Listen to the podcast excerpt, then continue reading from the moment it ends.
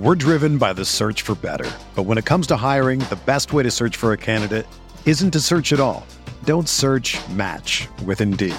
Indeed is your matching and hiring platform with over 350 million global monthly visitors, according to Indeed data, and a matching engine that helps you find quality candidates fast.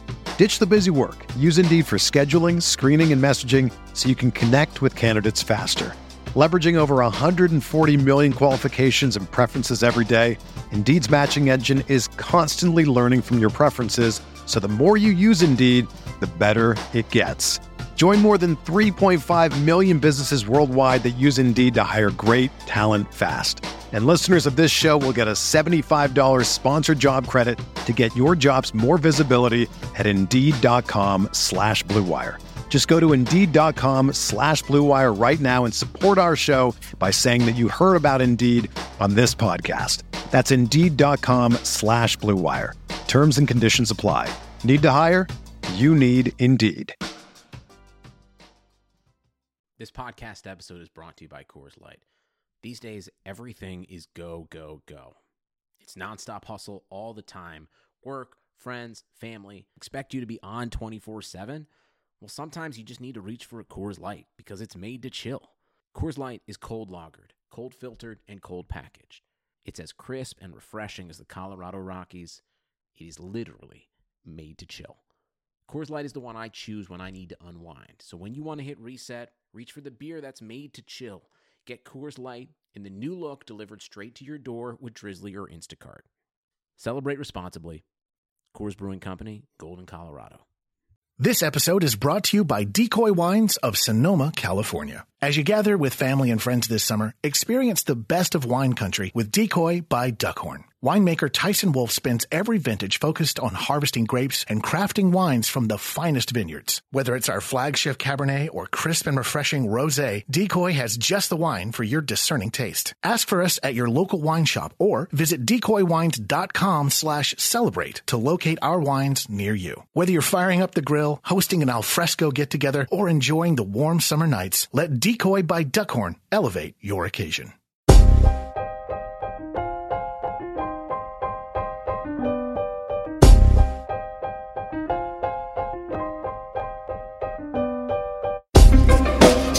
This is the High Stakes Lowdown, a RotoViz podcast brought to you by the Fantasy Football Players Championship.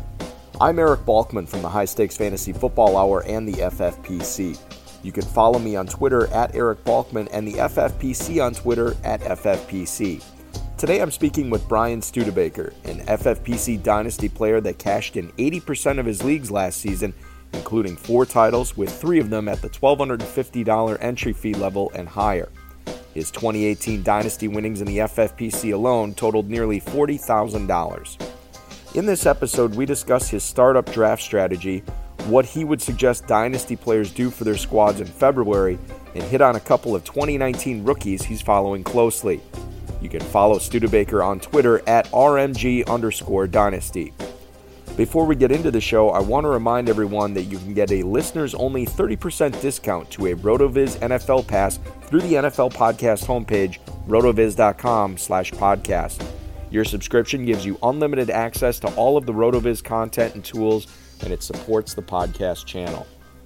Now, without further ado, here's $40,000 2018 FFPC Dynasty Fantasy Football Champion, Bryan Studebaker.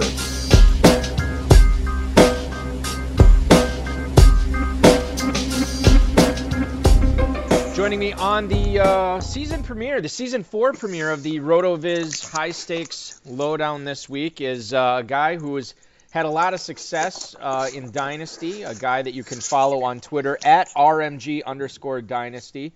It is Bryan Studebaker uh, joining me this week. Thanks for doing the show, man. Appreciate it.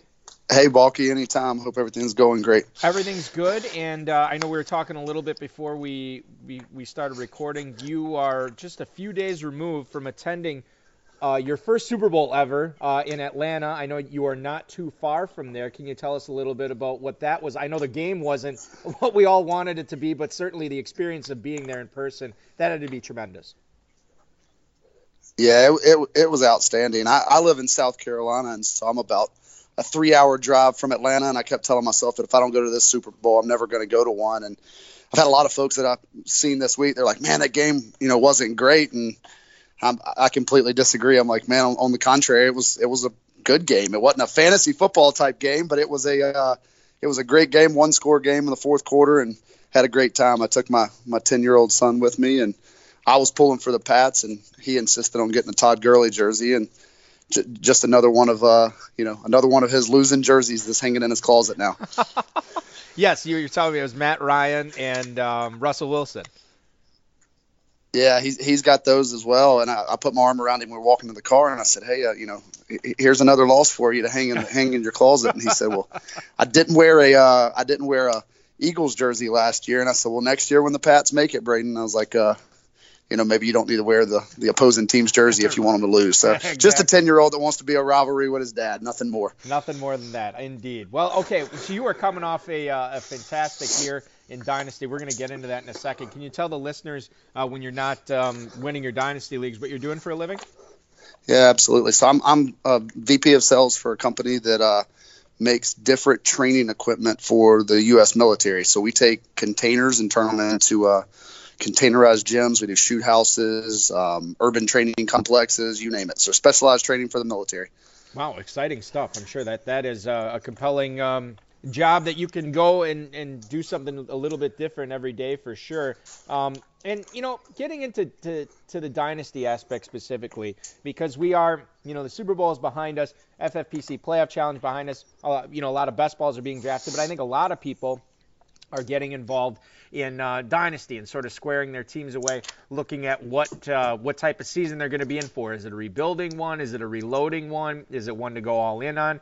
And you um, definitely uh, came out on top in, in a lot of your leagues last year. I counted four FFPC Dynasty titles for you last season alone. You had four other cashes, And those four titles, I mean, you're going up against the best of the best. I mean, two of those were at the 1250 level, another one was at the 2500 level. I'm just kind of curious was there one overarching theme that you had on those teams? I mean, did you have a lot of the same players? Um, did, did, you did you employ certain strategies uh, in building these teams that got you all through? You know, three uh, titles at, at, at, some of the highest levels the FFPC has as far as dynasty goes. What was the story last year? Why was it so successful for you? Yeah, so the main thing that really stands out on all all of the rosters um, was the running back depth. So I had just really tremendous running back depth. You know, something like the FFPC format where it's a little bit shorter rosters than some of the other dynasty formats that are out there.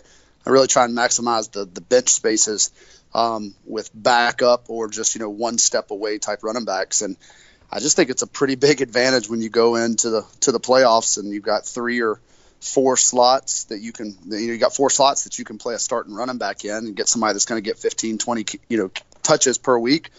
And uh, you know then when you kind of look at my profile the type of guys that I like to go after I mean it's not really rocket science here but I, I really try and go after backs that can catch the ball. If they, if they don't if they can't catch the ball or if they don't catch the ball they're not involved in the in the passing game I, I normally don't have anything to do with them um, so I mean of course I had some studs that were kind of spread out on a lot of the teams. Um, you know, Christian McCaffrey, Saquon Barkley, um, but my running back depth is what really stood out.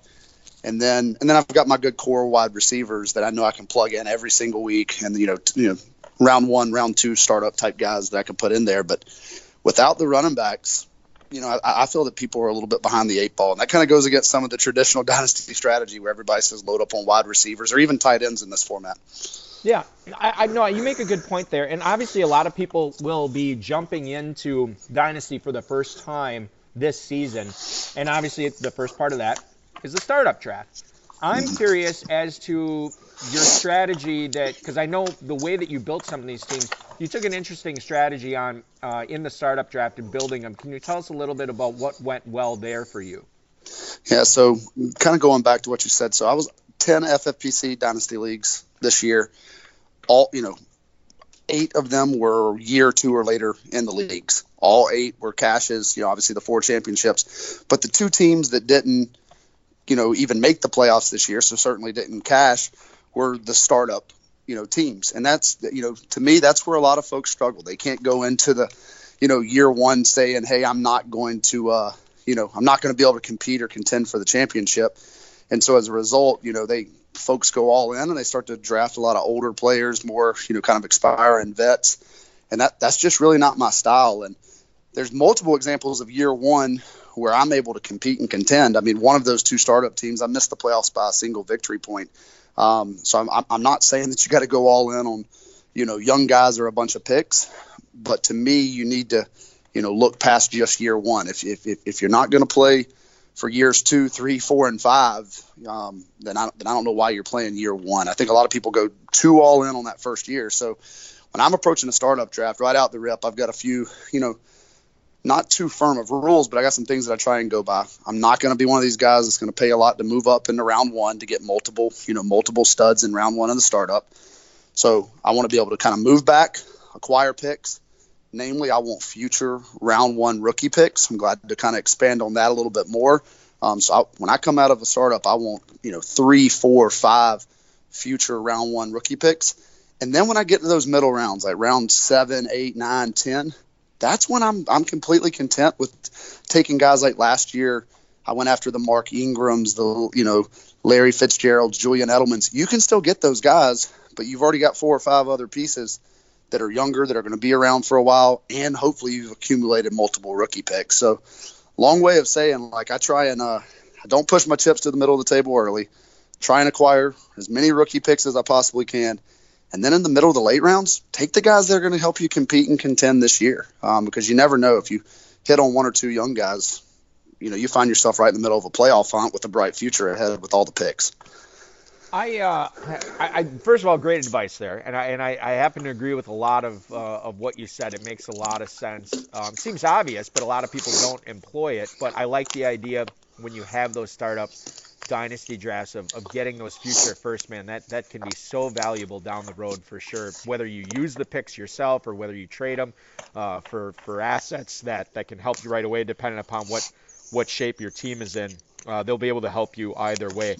I'm kind of curious uh, you know speaking of trading how active are you usually in trade? I mean obviously with the success you have um, I, I got to imagine that some owners would maybe be a little bit gun shy trading with you because you you know you you know how to win, uh, which is yeah. clear. Do a lot of your dynasty, the assets on your dynasty teams, do you think a lot of them have come from the rookie free agent drafts, from the startup drafts, or or swaps with other teams? Typically, you know, the, the successful teams that you've had. How, what, what's the balance there? I mean, how, how have you acquired those difference makers uh, over the years? Yeah, 100%. So, with the exception of the 2017 you know draft, which was obviously loaded with all of the running backs. You know, between you know the Christian McCaffrey, Alvin Kamara, that class. Um, I, I, had a bunch of picks in that year because it was really my third full year playing Dynasty. So I had a ton of picks in that draft, and I loved the class. So I had a ton. But to more kind of directly answer your question, I mean, the majority of my players actually come through trade. So I'm, I'm extremely active. I, you know, I kind of I tell folks I'm going to be the most active guy in the league. I'm constantly sending out offers. I'll pick, you know, obviously with managing so many leagues, you know, I'll pick a league or two in the off season per week, and I'll just kind of go through the roster and look to maximize those spots and look to do trades. So I'm I'm extremely active from a trade standpoint. Um, but the majority of my players, they're coming. They, they are coming via trade. They're not really coming via the rookie draft, which, you know, like I said, with the exception of a couple years ago, because I, I think going back to the startup, the overall startup strategy, there's a lot of value in those picks, and if you use them correctly, you you can really put yourself in a good position to get many assets that can help you for you know for multiple years. Speaking specifically, and, and we're just coming off the Super Bowl, and, and, a lot of people are talking about maybe we saw Rob Gronkowski's last game as a pro, and he said he expects to make a decision on his retirement uh, within the next week or two. Your thoughts on a, uh, is he done? And B, how do you treat him in Dynasty right now? Whether, uh, you know, would you be trying to acquire him on the cheap? What would you pay to get him? Is he a stay, must stay away? Is he a must sell? What are your thoughts on, on Rob Gronkowski over the next couple of weeks as far as uh, treating him in Dynasty before he makes this decision? Yeah, I've, I've got I've got a few uh, a few Rob Gronkowski uh, kind of spots on my rosters amongst all my teams. Um, the market for him is as cold as it can be. I mean, even in season, headed up to the trade deadline, it seems like a lot of folks have pretty much, you know, already convinced themselves that he's out. And I, to be frank, I, re- I really can't disagree with it. I, I think that that Gronk's going to announce the retirement here in the next week or two. I mean, they really put bubble, you know, bubble wrap around him and kind of help pr- protect him to get him through. And I think the best thing that happened to Gronk this year was the fact that they scaled him back as the season was winding down. You know, multiple games with only one or two catches. Then the Patriots got the bye headed into the playoffs. Um, you know, whenever the uh, when the Eagles beat the Texans late and helped get the uh, the Patriots a bye, and then they got another bye before the Super Bowl. So I think it really kind of helped preserve him. But he's just not the same guy. I mean, I'm not going out on a limb to say that, but I'm pretty convinced that Gronk is uh, Gronk is going to probably be going to be done. But you know, I'm going to have two or th- two or three Rob Gronkowski kind of shares, for lack of better terms, on my teams. Um, but from an you know an acquisition standpoint, I'm completely fine with you know if you can get him for a round three pick or a round four pick. You know, right now as folks are you know starting to get in that cut down mode, I think that that's completely fine. It's worth it's, it's worth taking the speculative gamble on that. To that end, I mean, if, if you if you think Gronk is done, do Sony Michel or James White or anybody like that on on, um, on uh, the Patriots, do, do, they strike you as buys right now because their value is going to to go up if if Gronk is in fact done and and you know we don't know what Josh Gordon what what's going on with him. It's going to be Edelman and then you know Michel and White, and, that, that, those are the playmakers for New England. Um, would Michel and White strike you as being buys right now if if Gronk hangs it up? Yeah, so I, I think James White is still a big time buy. I mean, he, you know, the fact that he had a relatively quiet postseason, namely a Super Bowl, you know, dynasty owners are very reactionary. They'll look at it and say, "Oh, well, he only got you know three touches in the Super Bowl." Um, I think James White is still a real good buy. I, I think I put a, I think I tweeted a while back that I kind of went against my normal strategy, and I, I actually paid a, a, late round one rookie pick for James White. Um, and I was like, you know, I think I think I like this, um, even though it goes against how I typically acquire players. I'm not normally looking to pay a round one rookie pick for a late, you know, for a late 20s running back, but James White is the type of guy that I like to have on on my team. Um, you know, what's going to be real interesting is I think that the player that you're going to want to acquire on the Patriots is not on the roster yet. Whether that's a rookie, whether that's someone that they go out and get in free agency, um, they, are going to have to make some moves. I mean, the offense that you saw in the Super Bowl, you know, I, I don't. It's not going to be sustainable. They've got to get some playmakers, you know, in New England on the offensive side, and they've, frankly, they've got the draft picks and the uh, you know, and the cap space to be able to go out and make some moves this offseason. For dynasty owner, I mean, because we're kind of sort of in the, the quote unquote dead season right now. I mean, there's there's not going to be a lot that happens until free agency opens. Um, we're we're going to be heavy, heavily delving into the uh, rookie draft class within the next month or so. But um, for dynasty owners that, that are trying to remain active right now, that are trying to improve their roster, what do you think? What would you recommend that they be doing? Are, should they be looking at filling specific known holes on their roster that maybe prevented them from, you know, winning a title last year, or are they should they just be uh, trying to acquire more talent regardless of, of the position uh, to and and and uh, rookie draft picks, regardless of if they need them or not? Uh, what what's the best advice you can give uh, dynasty owners what they should be doing right now in, in February? Yeah, g- great question. I mean, I, th- I think one of the things right off the rip is I, I'm trying to get out of veteran running backs. You know, so some of those later 20, you know, 28, 29, 30 year old running backs, you know, that were productive this year, you know, I, I am looking to get out for round two, round three type picks. Um, you know, obviously there's been a massive influx of talent at the running back position the last couple years in the NFL. And then the 2020 class, everyone knows that's – you know that that's the one that's supposedly going to have another big influx of you know running back talent. So I'm trying to get out of those. When you go into a rookie, you know, when you go into an NFL draft and you're holding some of these you know older running backs on your team, they can very easily be replaced. Um, so I'm trying to get out of older you know running backs. I'm also trying to acquire some guys that you may have looked at last year as a you know a round one rookie pick that maybe didn't perform. Um, you know, I think back a few years ago, I say a few years ago, I guess it's been five or six years ago now, you know, when Brandin Cooks came in, he had a relatively quiet rookie season in New Orleans, and then a lot of people soured on him. He is still to this day my number one owned dynasty guy because I went out after his rookie year and I, I got a lot of Brandin Cooks. Um, you know, someone that's really far under the radar, you know, someone like Rashaad, you know, Rashaad Penny. Um, you know, obviously Chris Carson looked, you know, looked real good last year, but he's just the type of guy that his roster cuts are coming in this, you know, shallow format. You could probably go get for like a round three pick. They, we don't need to forget they invested a round one pick in him. He's going to get his opportunity. So I'm trying to cut, older vet running backs. I'm trying to go find guys with some decent pedigree that maybe underperformed, but are going to get their chance at some point. So I'm trying to get those. And then as it pertains to picks, I want to trade back. Like, you know, you can, if you're sitting on a 105 right now, kind of one of my moves that I've made many, many times in dynasty leagues, I can turn a 105 into a, you know, 1.11 and a future first. And those are the types of deals that, man, they just have a way of just kind of continually building on themselves. And it just gives you a lot of flexibility from a roster management and then, you know, talent, you know, talent acquisition standpoint in future seasons. Yeah, no, that's I, I I love that when you can. I mean, that's that's like a total Patriots move, right? Like a, a real NFL draft Patriots move is where you trade back and you still stay in the first round. You get you know maybe a a lesser pedigreed player, but still having that first round pick in the future. Well, I mean, you, you get two chances at at hitting a home run there, and no uh, doubt. And, and, I always like doing that too. I mean, you're not, it's not well, like and then this class, and I'm sorry, but yeah, no, this class, namely, there is a lot of you know question marks as to you know, let alone who's going to be the 101. But I think you're going to see a lot of folks that could ultimately be taken in the 104, 105 range. And then in another league that you're in is going to go in the 110 to 112 range. So I think that it's going to be relatively flat this year. I know a lot of folks are, you know, kind of quote unquote down on this class. I don't, I'm not necessarily down on it. I haven't dug in too much. I mean, there's always going to be some talent to be had, but I guess my point there, there's value. Trade, you know, trade back, pick up that extra first round pick because that that can turn into the 101 next year.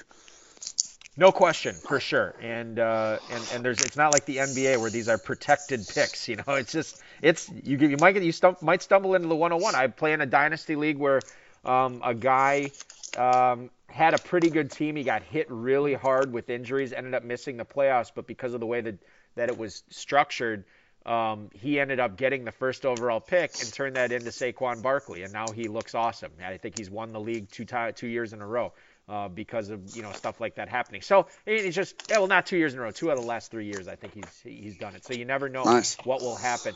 Um, I, there's a list of players, and it's growing. I mean, and it's going to continue to grow as we get closer to um, you know, free agency and the NFL draft as, as teams look to shape their roster for 2019. Just a few of them here. Uh, players that could change teams, that will be changing teams, that might be changing teams. Le'Veon Bell, maybe Antonio Brown, Cole Beasley, Adam Humphries, two guys who, well, Beasley didn't have the greatest of seasons, but Adam Humphries was was really, really good this past year. How do you handle players like that. Uh, not necessarily just those four guys, but players where there's a high probability of their dynasty stock changing because of, of the change in uniform or maybe a coach or, or an offensive uh, system change. How do you how do you handle players like that as far as dealing them away or acquiring them? Yeah, so I'm I'm looking to get those guys. I mean, you look back to this time last year, and as like the season was winding down, and like very shortly after the Super Bowl, you could still get guys like Trey Burton, Jerick McKinnon, for for pennies on the dollar. I mean, I was getting you know Burton for a round three pick, and folks were gladly hitting accept on that. And then uh, you know Jerick McKinnon, I was paying round two picks. Um, so I'm trying to identify who are some of the guys that are kind of key free agents that they could sign. I may have zero interest in having them on my roster. And this year, uh, you know, a name of someone that really, really underperformed that I think has lost some of the buzz going into free agency, but that could go to a really good spot. It's like a guy like Tevin Coleman he is a prime target for this year. I mean, you can go get him now for definitely for a round two pick, and if you get creative, you might be able to get him for, you know, a cut line player and a late two, and then the next thing you know, he signs in a good, um, and it's the Jerick McKinnon effect from last year, and then and you can then flip him for the 107, 108. Um, so I'm trying to go out and identify those guys. I don't think that there's as many free agents this year as there's been in years past that are going to see the, the, the mega spike. Um, but but I'm trying to go get them. I'm, I'm not trying to go get guys like uh, you know Beasley and Humphries. Humphrey was uber productive. It'll be interesting to see where he where he goes. Um, but I'm not you know I'm kind of trying to stay away from some of the you know the Jags, the just the guys, and really target the guys that got some pedigree. But the, again, running backs. A running back signed somewhere, folks get folks get finicky. There you got half the league with a bunch of running backs, and then you got the other half that only have one or you know maybe one really good running back. Folks will overpay for that running back that may have a limited shelf life. This episode is brought to you by Decoy Wines of Sonoma, California. As you gather with family and friends this summer, experience the best of wine country with Decoy by Duckhorn. Winemaker Tyson Wolf spends every vintage focused on harvesting grapes and crafting wines from the finest vineyards. Whether it's our flagship Cabernet or crisp and refreshing Rosé, Decoy has just the wine for your discerning taste. Ask for us at your local wine shop or visit decoywines.com slash celebrate to locate our wines near you. Whether you're firing up the grill, hosting an alfresco get-together, or enjoying the warm summer nights, let Decoy by Duckhorn elevate your occasion. This episode is brought to you by Decoy Wines of Sonoma, California. As you gather with family and friends this summer, experience the best of wine country with Decoy by Duckhorn. Winemaker Tyson Wolf spends every vintage focused on harvesting grapes and crafting wines from the finest vineyards. Whether it's our flagship Cabernet or crisp and refreshing Rosé, Decoy has just the wine for your discerning taste. Ask for us at your local wine shop or visit decoywines.com slash celebrate to locate our wines near you. Whether you're firing up the grill, hosting an alfresco get-together, or enjoying the warm summer nights, let Decoy by Duckhorn elevate your occasion. I think I know how you're going to answer this next question, so I'm going to reframe it sort of. If you are dealing, let's say, a proven player for a high first round pick, or really any first round pick um, right now, or if you are dealing, let's say, multiple rookie picks or multiple assets for a top or mid first round rookie draft pick, you think you're overpaying at this point of the year? It always seems to me that you can acquire these rookie picks at, at much cheaper prices, you know, later in the summer after the rookie drafts and, and, and during the NFL season. Uh, do you agree with that? And and how do you handle, you know, when you what's what's the premium time for Bryan Studebaker to be, you know, dealing for rookie picks? Yeah, no, you, you, you definitely know which way I'm answering. I'm not paying for rookie picks right now. I mean, I'll I'll pay for players, um, I will always pay for players.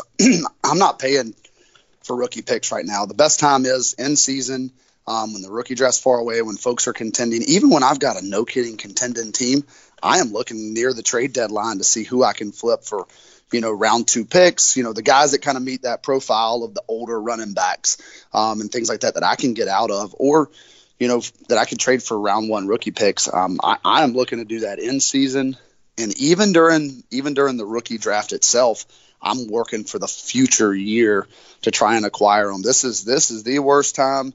Um, only second to when you're actually on the clock. So when that draft really gets going, and you know after after the NFL Combine, and then leading up to the NFL draft, and then the actual rookie drafts, it's just a terrible time to to acquire rookie picks. I have uh, done not not not very much research into you know as far as like knowing the rookie class at this point in the season, uh, Bryan. It's just basically what I saw with my own eyes on on the college football field last year. I did not. I have not done a ton of you know research on on content sites and and um, you know going through Twitter feeds and and you know see watching any film. Not that I do a ton of that anyway, but you know I, I as far as knowing the the rookie class, I'm not all the way there yet. I, I you know I know kind of the guys who are going to be projected um, uh, on day one, maybe a little bit of day two.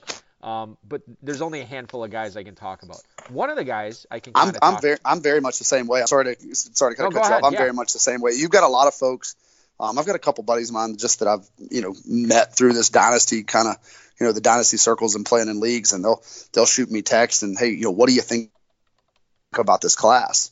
And I mean I had some folks asking me that literally like during like the season last year, and I'm just not that guy. I don't pay attention, you know, when kids are in high school and you know how many how many four and five star recruits does this school have? That's just not me. There's a lot of folks that that's who they are. They're film grinders. I just don't have the time for it. Um, you know, I, I, really start to ramp up here here in the spring. I start to really ramp up, really really watch, um, and then pay a lot of attention to what's going on in the NFL draft. And you know, the NFL guys generally know what you know they they generally know what they're doing. So if someone thinks highly of a guy, then I try and you know relate it back to what type of offense are they, what type of coaching staff, what type of scheme are they running, and then does player X kind of fit in that in that profile. Yeah, no, I, am with you. I, you know, it's, it's a time crunch for all of us, especially when we're playing in multiple leagues, and it's just sometimes it's easier to to find.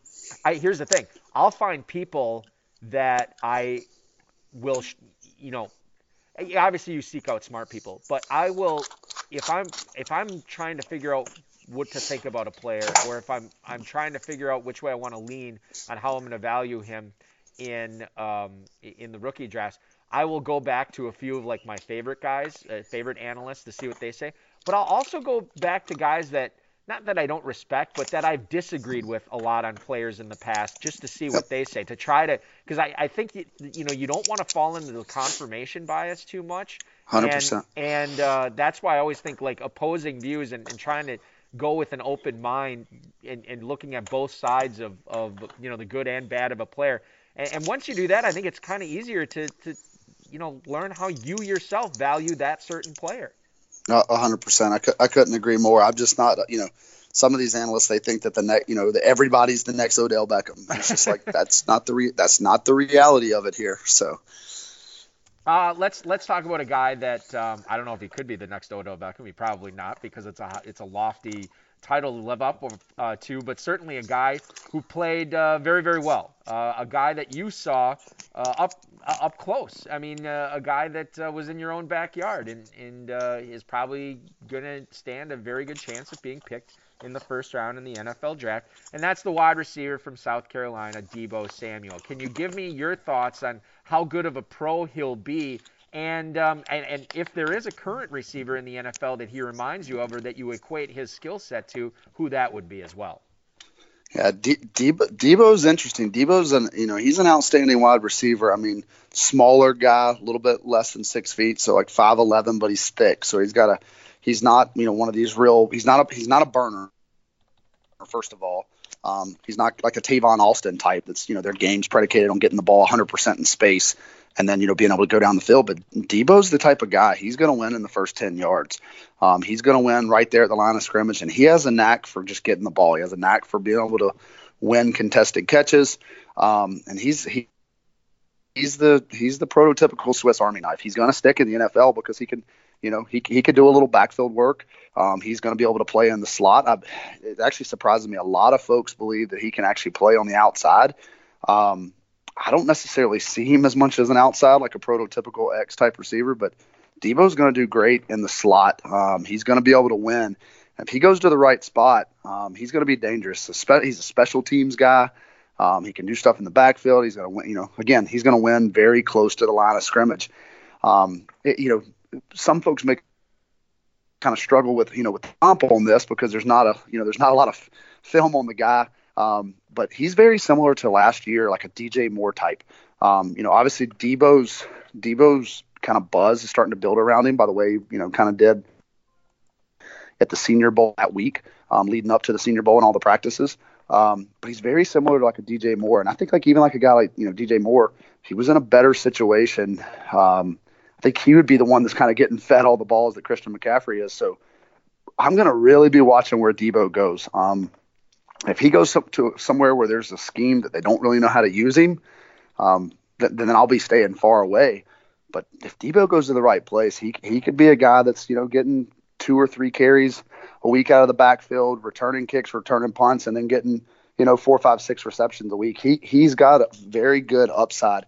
I don't see him really being a, a wide receiver one, you know, from dynasty standpoint, but I can see him being a you know very solid you know wide receiver two type and that, excuse me, there's and there's obviously a lot of upside to do with that. So um, if you're looking for like a player comp for someone that's a little bit, you know, that's been in the league that may resonate with some more folks, even like a Robert Woods type. I'm not a big Robert Woods fan, but there's I, I see him being a very similar type guy where he can go somewhere, he's going to win on his own, but he's not, you know, he's not going to be like you said, he's not going to be an Odell Beckham type. But Deebo goes to the right spot, you know, watch out. I mean, I you know, if you could imagine him going to you know a, a, Pittsburgh or a Green Bay or somewhere like that. I mean, of course, that's what everyone's going to say is these great prolif- prolific offenses. But if he goes somewhere where they know how to get the ball in the hands of the wide receiver, he's going to win. I you know I wonder. Let me ask you this, uh, and this is going to shift topics a little bit, but I'm assuming. Well, I, I don't want to say I'm assuming that Antonio Brown is, is going to leave. I, I still. I mean, if, if you say I got to pick one way or the other, I, I still think he's on the Steelers next season. However, my faith in that is is is go is it, it lowers every day. It seems like. Um, the Steelers have had one of the best, if not the best, passing offense in the NFL this past year. With, um, you know, maybe outside of Kansas City. If Brown is gone, I mean would you would you be looking at acquiring James Washington on the cheap right now? Because obviously, if Pittsburgh takes a receiver on day one or day two, that that sort of dents Washington's value. But if Brown's gone, I mean, I, am going to be curious to see who he's going to be flipped for, who James Washington is going to be flipped for in FFPC dynasties, because his value's got to go way up if Brown is gone. Yeah, I've already I've already started sending out some offers for James Washington, and the folks that got him on their roster, they they seem to be a little bit more of your astute owners. Um, I definitely think his value is going to spike. And for the record, you know, my 10 FFPC teams, I don't have James Washington anywhere. Um, I just wasn't willing to pay the price that he was going for last year in rookie drafts, and as a result, I just I just didn't get him anywhere but he would be the type of guy if I've got on my roster that, that you know whenever Brown does leave, if in fact he does, I'm probably going to try and cash out. I'm probably going to cash out um, and kind of see you know see where we go from there because I think Ju- Juju's getting ready. He's already getting a bunch of targets. He's going to get that that many more, but the whole the whole Antonio Brown situation is definitely definitely an interesting one, and that that's that's putting it lightly. But um, I think I'm on the other side. I, am not sure he will be back. I think that the Steelers is there's there's way more going on behind the scenes than any of us know. That's for sure. Yeah, no question. I totally agree with you on that. Um, we've already talked about it. it's very early. I mean, we're, we're this is early February. You and I have not delved, excuse me, deep into the uh, rookie class this year. But of the guys that you are aware of, in, in addition to Deebo Samuel, is there another you know running back? Is there another wide receiver? Is there another tight end that, that you've been keeping an eye on throughout the college football season or, you know, as you're getting ready for rookie drafts here coming up in the next few months? Is there anybody else that you're kind of excited about to, to see more of him at the NFL Combine or what's being reported about him, uh, you know, coming up in the pre-draft process? Any names that you can give us that, that are intriguing to you? Yeah, there's there's there's a couple. So if you go to like the one that I've been watching kind of through the season, um, is is actually a tight end. It's, it's Noah Noah Fant Noah Fant, however you'd like to say it, from from Iowa. Um, obviously, he was in an environment where you know you had another elite tight end there in, in Hockenson, but but Fant's Fant's a beast. I mean, he's six foot five, 240 pounds. I mean, broke out at a really early age. Um, he, he's an interesting one. A lot of folks have him for that late round one, early round two range. You know, kind of going back to my point about the New England Patriots. Um, you know, and I know this is you know, really kind of one of those too easy to say type examples, but I could definitely see them making a move to try and move up a few spots, you know, in the NFL draft and go grab a guy like Fant. I mean, he he's big. I typically stay away from tight ends in in year one. I, am typically not looking to acquire um, tight ends because they take you know a couple years to really kind of kind of get going. I, I, think this guy could be the different one. Uh, I think he could be different. I think he could step in from year one and, and really get it going. And then from a running back standpoint, um, I, I, being completely honest here, like the guy at Alabama that's gained, got all the buzz here lately, uh, Josh Jacobs. I, I, really didn't follow him much, but I find it pretty intriguing what's going on around Josh Jacobs. I mean, here you are, a guy with less than 300 touches in college. That you're seeing some mock drafts where they got him going, you know, on the first half of round one. Yeah. And uh, what what's interesting with me is it goes back to the point that I said earlier. If if a running back doesn't catch the ball, I don't want him on my roster. Well, that's what this guy does. He's an elite athlete. He can catch the ball, and um, you know the, the scouts know what they're looking at, and that that one's interesting. He's the one that I'm really going to be closely watching um, because I do have you know those two teams that I told you didn't make the playoffs this year. You know, one of them I've got you know five of the first seven um, picks in the draft, you know, in a, in a 1250 league. And then I got a 2500 where I think I got four of the top six. Um, guy like Josh Jacobs, I'm going to be watching really close because he fits the type of profile, the type of guy that I like. You know, he, he's he's not a Leonard Fournette or a Derrick Henry, the ones that aren't really catching the ball and are just very reliant on volume. So Noah, Noah Fant and Josh Jacobs. You know, I've been watching Fant for a while, and Jacobs is Jacobs is interesting. I I, I wish I had been watching the last couple years, um, but the buzz that's surrounded by him is interesting. Um, it's kind of kind of similar to the Alvin Kamara, you know, kind of what happened with him, except folks are now kind of identified Jacobs, you know, prior to the draft, and he's not going to be a round three guy like Kamara was. What about um? I, I don't know what your thoughts are on on uh, another couple running backs here. David Montgomery from uh, uh, Iowa State, Trayveon Williams from Texas A&M. Montgomery is a guy who had 71 catches in his career at Iowa State, only 22 last year, but he did have 36 in 2017. And then you have a guy uh, in Trayveon Williams who who put up some some really good numbers um, with uh, with uh, Texas A&M. But he's had 66 catches, 27 of them last year. So certainly he's on he's on the come up there. 1,700 rushing yards last year, including 18 touchdowns. He's an exciting guy. 5'9", 200, so he's not the biggest guy in the world. But I look at these guys, and they might be um, players that could immediately step in to um, an NFL team and not necessarily be the 1A guy. Uh, maybe Montgomery could. I don't know about Williams, but a guy who, who could be a difference maker right for fantasy right away in, in year one as a pass catcher. Uh, 100%. You know, there's going to the folks that are, you know, quote unquote down on this class. I mean, between Williams and Montgomery and Josh Jacobs, you, these guys are going to go to spots where I think that they're going to be given the opportunities right from the get go, and they fit that profile, the type of guy that I'm going to go with. You know, I'm not saying that they're Christian McCaffreys or that they are, you know, Saquon Barkleys or any of those type of guys. But if they go to a situation where they're going to get the, you know, the passing work, their first half of the of, of round one, I mean, hey, I, you know, I had a conversation with you and Dave kind of last summer, you know, in regards to, you know, the old 101 from that loaded 2017 class, you know, Corey Davis you know, I'm almost at a point where you know what we are very due for a big wide receiver class, and this this class could be could be yeah. you know good, but I'm having a hard time really kind of evaluating them because I see a lot of the you know the Corey Davis, uh, Laquan Treadwell type bigger bodied you know NFL receivers, but I'm not going there. If I've got multiple round one rookie picks, I'm going after the, the Montgomerys, the you know the Williamses, the Josh Jacobs. I'm I'm going for the running backs because I if I can get if the ball's going to be in their hand 15 20 times a game and it's going to you know four of them are going to be receptions well i can i can trade that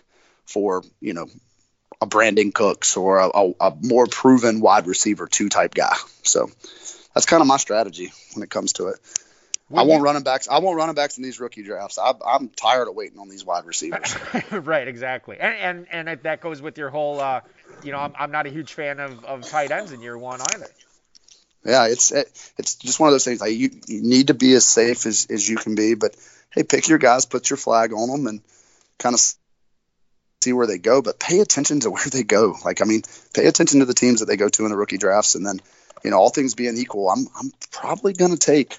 You know, and that, especially in the first half of the rookie draft, I'm, I'm going I'm going with running backs. I'm going with the guys that are going to get you know they're going to have the opportunity to touch the ball year one if there's one player that you're looking at selling on uh, right now in Dynasty, and obviously not you know selling just to get rid of him, but a, a, player that maybe you're looking to cash in on because he had such a massive 2018 and and he's due for uh, uh, you know regression.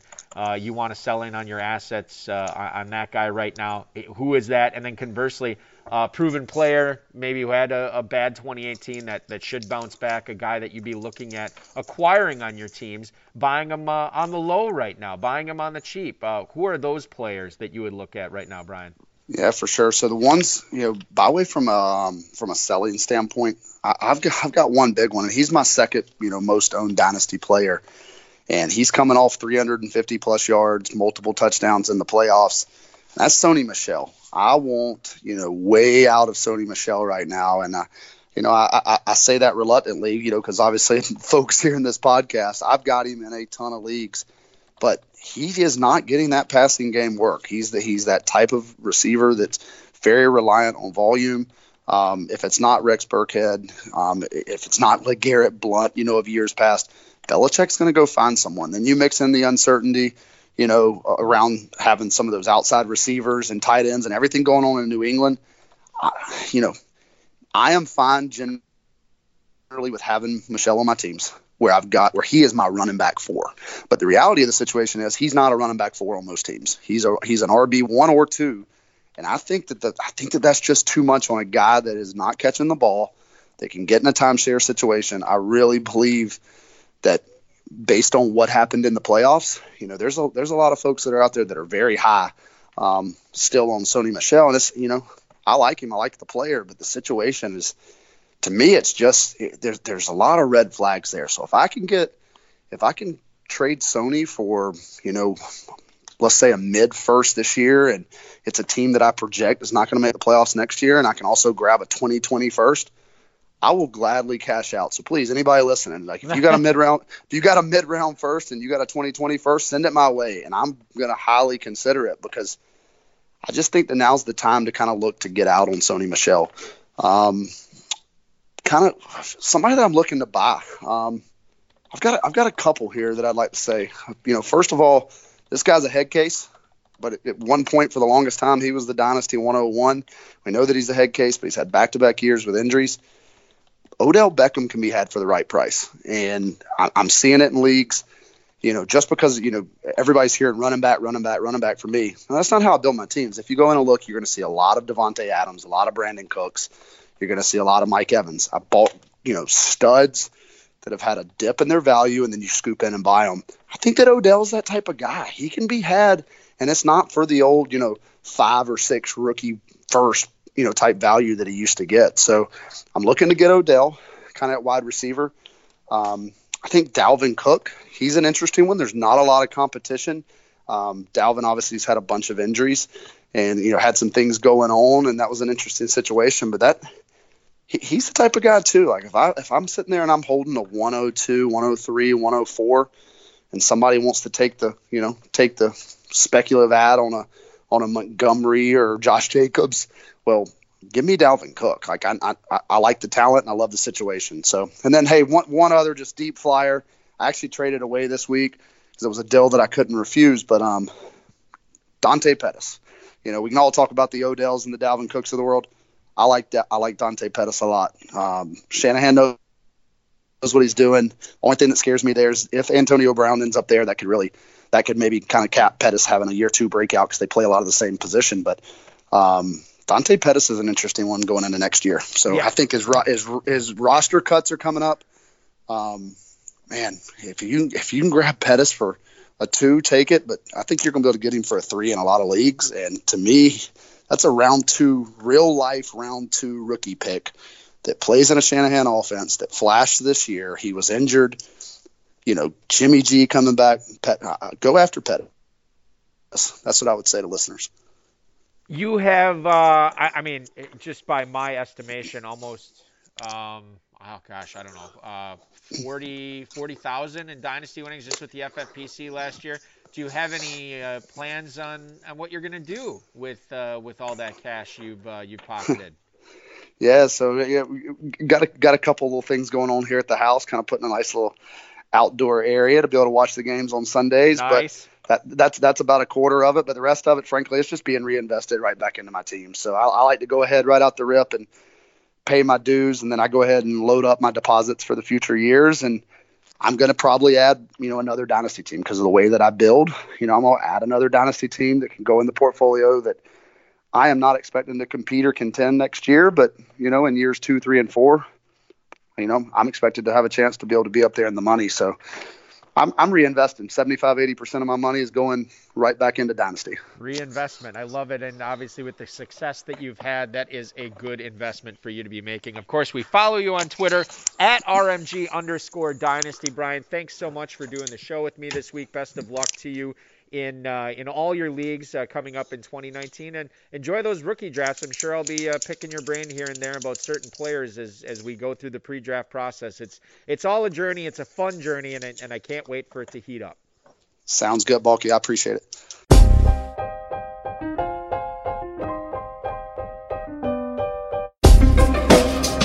Thank you for listening to the High Stakes Lowdown, a RotoViz podcast brought to you by the Fantasy Football Players Championship. And thanks to Grapes for our theme music.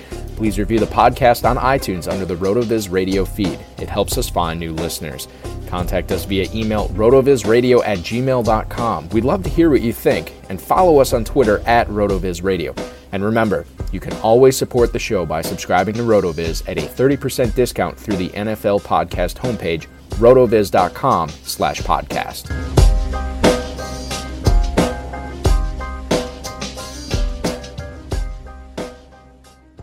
This episode is brought to you by Decoy Wines of Sonoma, California. As you gather with family and friends this summer, experience the best of wine country with Decoy by Duckhorn. Winemaker Tyson Wolf spends every vintage focused on harvesting grapes and crafting wines from the finest vineyards. Whether it's our flagship Cabernet or crisp and refreshing Rosé, Decoy has just the wine for your discerning taste. Ask for us at your local wine shop or visit decoywines.com slash celebrate to locate our wines near you. Whether you're firing up the grill, hosting an alfresco get-together, or enjoying the warm summer nights, let Decoy by Duckhorn elevate your occasion.